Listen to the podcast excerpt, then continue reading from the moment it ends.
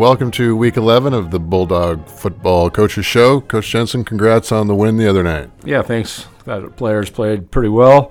Um, we got some things to clean up, but uh, it was a great performance. I wasn't expecting that, that one sided of a score, but uh, we'll take it. So 58 14 was the final. We uh, obviously got a couple quick scores to, to start the game. The other part of that is their quarterback, who coming in, we had talked about him last week, good athlete on both sides of the ball. He went down. They brought their uh, backup quarterback in, who I thought played okay. I mean, I, I feel like you may feel differently, but our defensive pressure caused him to play more poorly than he might have. Yeah, I thought we, uh, well, once the, the starter was out, he was more of a dual threat. He was he, he broke a couple tackles on their first drive to make a couple scramble runs, and then. Uh, but this guy, the second guy, uh, yeah, he had a good pocket presence and threw the ball decently, but we knew he was going to stay in the pocket, and we were able to get uh, some pressure. I think we had four or five sacks in the game, and I thought, you know, that that was a big difference for us.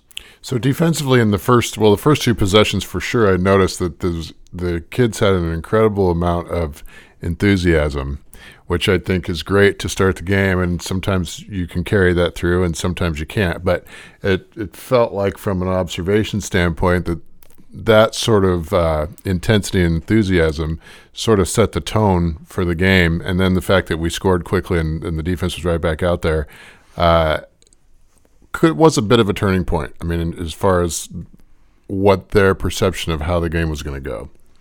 Yeah, I mean, we always emphasize defense, and we always want to start the game on defense. That's kind of one of the things we really work on, and they did. They came out, set a tone. Um, I think they got a first down, maybe one one or two first downs, and then forced them to punt, and then we were able to jump on them right away with uh, with a couple pass play. I mean, our first two offensive plays we scored on, and then to get down there again and and know that you have a weapon like Jordan King to to kick a field goal um, you know, we were on the three yard line, granted, but in playoff football, if you can go up three scores, that's that's big. And kicking that field goal made made it at least three scores for them to get back in the game. So we th- we just decided to kick the field goal. There. So was there any thought or any discussion about going forward at that point?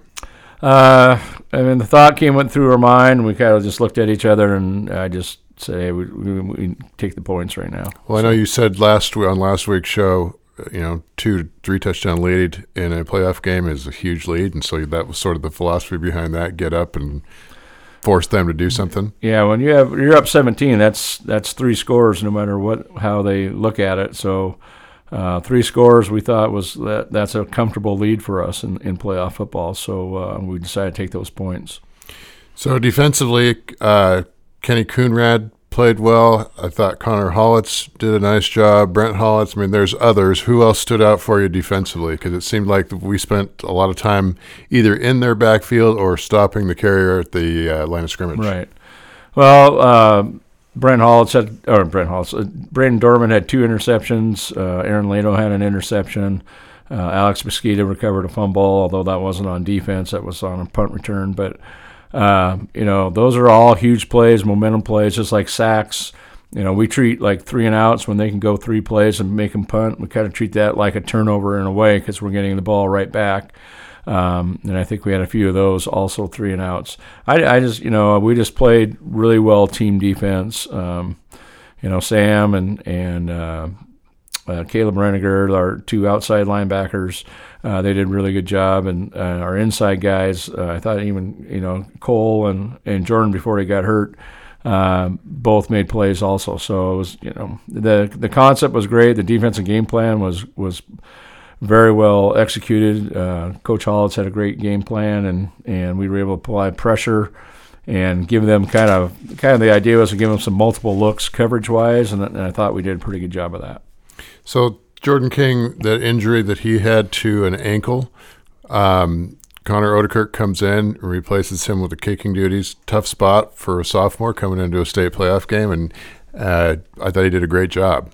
Yeah, it was. You know, I'm sure he felt really nervous and a lot of pressure. Um, fortunately, we you know the game was we had the game in control when he was in, but you know he's still going to be nervous out there. I think he missed one PAT, but he was money on the rest of them. Uh, did a decent job on kickoffs. He's he's a kid that um, really wants to be a kicker. Uh, he puts in a lot of extra time on Thursdays, or pregame day. Uh, him and Coach King are over there. Uh, they probably spend 15, 20 minutes just working on technique and and kicking, and it was nice because he got into the game and it paid off for him. And so Jordan's ankle injury, what's the uh, the status of that? Uh, we're not sure. Today is Monday. Uh, he's been in ice all day yesterday, and he's been in ice today. He was with our trainer yesterday and had rehab there, and he's also rehabbing today. Uh, he was walking on it today, so he's off any crutches. Um, still has you know a little bit of a limp to it, but uh, I think he's ahead of the game right now. So we're you know we're optimistically uh, hoping that he'll be back. All right, good. Uh, before we talk about the the upcoming game, let's dive into a little more about Coach Jensen. Um, at what point did you decide that you wanted to be a football coach? Well, uh, that was probably somewhere in college, uh, early college. I don't know. I just uh, I've always had a love for sports, and uh, uh, I, you know, at a time I in college, I thought I was going to go into accounting. That was of, I have a degree in accounting actually. Also, uh, I thought that was an avenue I was going to go to. I just wasn't satisfied with the classwork and what I was getting out of it, and I was thinking, well, this is this is not going to be something I want to do the rest of my life. I want to be involved in coaching and involved with kids, and uh, kind of changed majors there or added another major halfway through uh, uh, college and ended up with a you know a coaching minor and which allowed at that time allows you to be trained to teach physical education along with uh, business. I had a business uh, accounting degree and a business education degree and a coaching degree and certified in physical education. That's kind of kind of a long story. so if we need help with accounting, we can come to you. No, that would be Tim Trimble. okay, so what is it about coaching football that, that you enjoy the most? Well, I mean, it's just the whole process of it. I mean, it's not like you in another sport where you're playing multiple times a week. You are preparing for one thing one week. It just goes a lot into it the preparation, the film work, uh, practice organization, uh, trying to get your kids uh, motivated, try to getting them, getting your scripts for practice and what you want to run. And there's just a lot. It's just, you know, it's like a big chess game, sort of. You're just putting things together and trying to make sure that you are organized and, and timely and giving your kids a, a, a chance to, to win on Friday. Okay. It was uh, brought up by a listener that we went away from the speed round questions, so I wanted to bring back a couple this week. Uh, first one if there is a movie about your life, who is going to play you? uh, John Goodman. okay. Did you take language in high school? Yes, Which two one? years of Spanish. Okay, say something in Spanish. Uh, ¿Cómo está? Muy bien.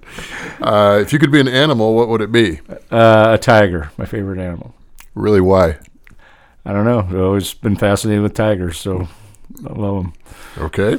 And uh, favorite cartoon character? Jonny Quest. okay. So if you are uh, under the age of maybe 45, you're going to have to Google Jonny Quest. Yeah. It was, it was like a drama cartoon, so it was different. Yeah, it's a good yeah. one. Yeah. Okay, so we've got Deer Park coming up on Saturday. A couple things to talk about with them. Obviously, what do you see from them, and what can we expect from the Deer Park Stags? Well, they have a lot of team speed. Um, they're offensively, they're running out of the pistol, which is a more of a one back set where the back lines up directly behind the quarterback, whereas we're more of a spread type set where our back offsets from the quarterback. So that you'll see a difference in that. But they run similar formations to us.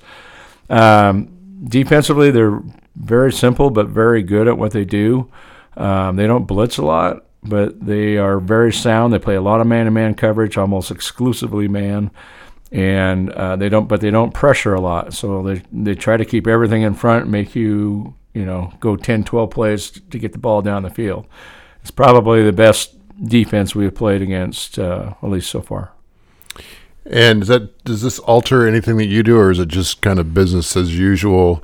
Same kind of things. Obviously, there's probably different uh, maybe defensive schemes or offensive plays that you would use against them, but it's it's basically bulldog football this week. Right. I mean, it's you know, it's like kind of like the hays in the barn. It's just about you know how are you going to get the hay out of the barn. What how are you going to do it? I mean, we can't really like change our offense or change our defense. We'll make some minor changes or probably show some different formations this week that we didn't show uh, on Saturday because we exchanged film. They have three of our games. We have three of theirs. Plus, we had some friends send in some film for us. We've got them on film several times. So, um, yeah, it's you know th- like they're simple on defense right now. And They just go out and execute and do a great job. And I we kind of have to be the same thing on offense. Just run our stuff and work on execution and, and try to out, execute them. I mean, there'll be a couple twists, couple changes, but nothing real major. And if we look at the 1A bracket, we're down to eight teams now. Um, the one, two, three seeds have advanced. The one upset was uh, number five. No, or Center, four, number Center, four. number four. So Center got beat by Connell. Uh, Colville, the defending state champions, were beaten by Omak. So the the bracket, other than that Center game, is kind of holding up the way it is supposed to. Uh, we, the winner of the game, our game with Deer Park, will play the winner of the LaSalle Lynden Christian game. And then on the other side of the bracket, you've got Omak Royal and Mount Baker. Help me out, I don't have it in front of me. Connell, that's right. Um, Saturday, 2 o'clock here at Jack Roddle. Does the afternoon game make a difference for you? Well, we prefer to play at night if we had a choice, but you know, two o'clock we start practice at three o'clock, so our kids are going to be used to at that time anyway, and you know, it's the same for both teams. Was it's, it's no. it is what it is kind of like thing, but we would prefer at night. We just we like that atmosphere, but that's what we're used to. But we'll be ready to go at two o'clock Saturday. So the only difference is you don't have to make a six plus hour bus trip across the state. That's true. But We went to Connell a few years ago. yeah, we the know what that's we've like. taken. um, the other thing is we talked about this last week when you had an extra day playing on Saturday. You used that to to kind of fine tune some things. This week, I'm assuming because we played on Saturday and the the general plan is the next two days are off because it's the weekend. You gave the kids off today and get back to just a regular uh, week of practice starting tomorrow. Right. It's you know we got after playing Saturday, you got to give them some some rest time, and they're used to having two days off, and uh, that's definitely what we're doing. They have today off. Coaches worked yesterday. Coaches are working today, but we'll start tomorrow, Tuesday, with like a normal Monday practice, and Wednesday would be like Tuesday, Thursday like Wednesday, and Friday like Thursday, and then getting ready to go play on Saturday. Okay, so again, the game is 2 o'clock on Saturday here at Jack Roddle against Deer Park. Gates will open at 11, which can't talk about that without talking about blankets. So blankets will be able to, uh, I'm sorry, gates are not going to open at 11. They're going to open at 12, two hours before. Blankets will come out at, uh, be able to put those out at 12 o'clock. Thanks again for being here, Coach, and good luck on Saturday. And again, we look forward to talking on Monday, uh, hopefully about another victory. All right. Thanks a lot.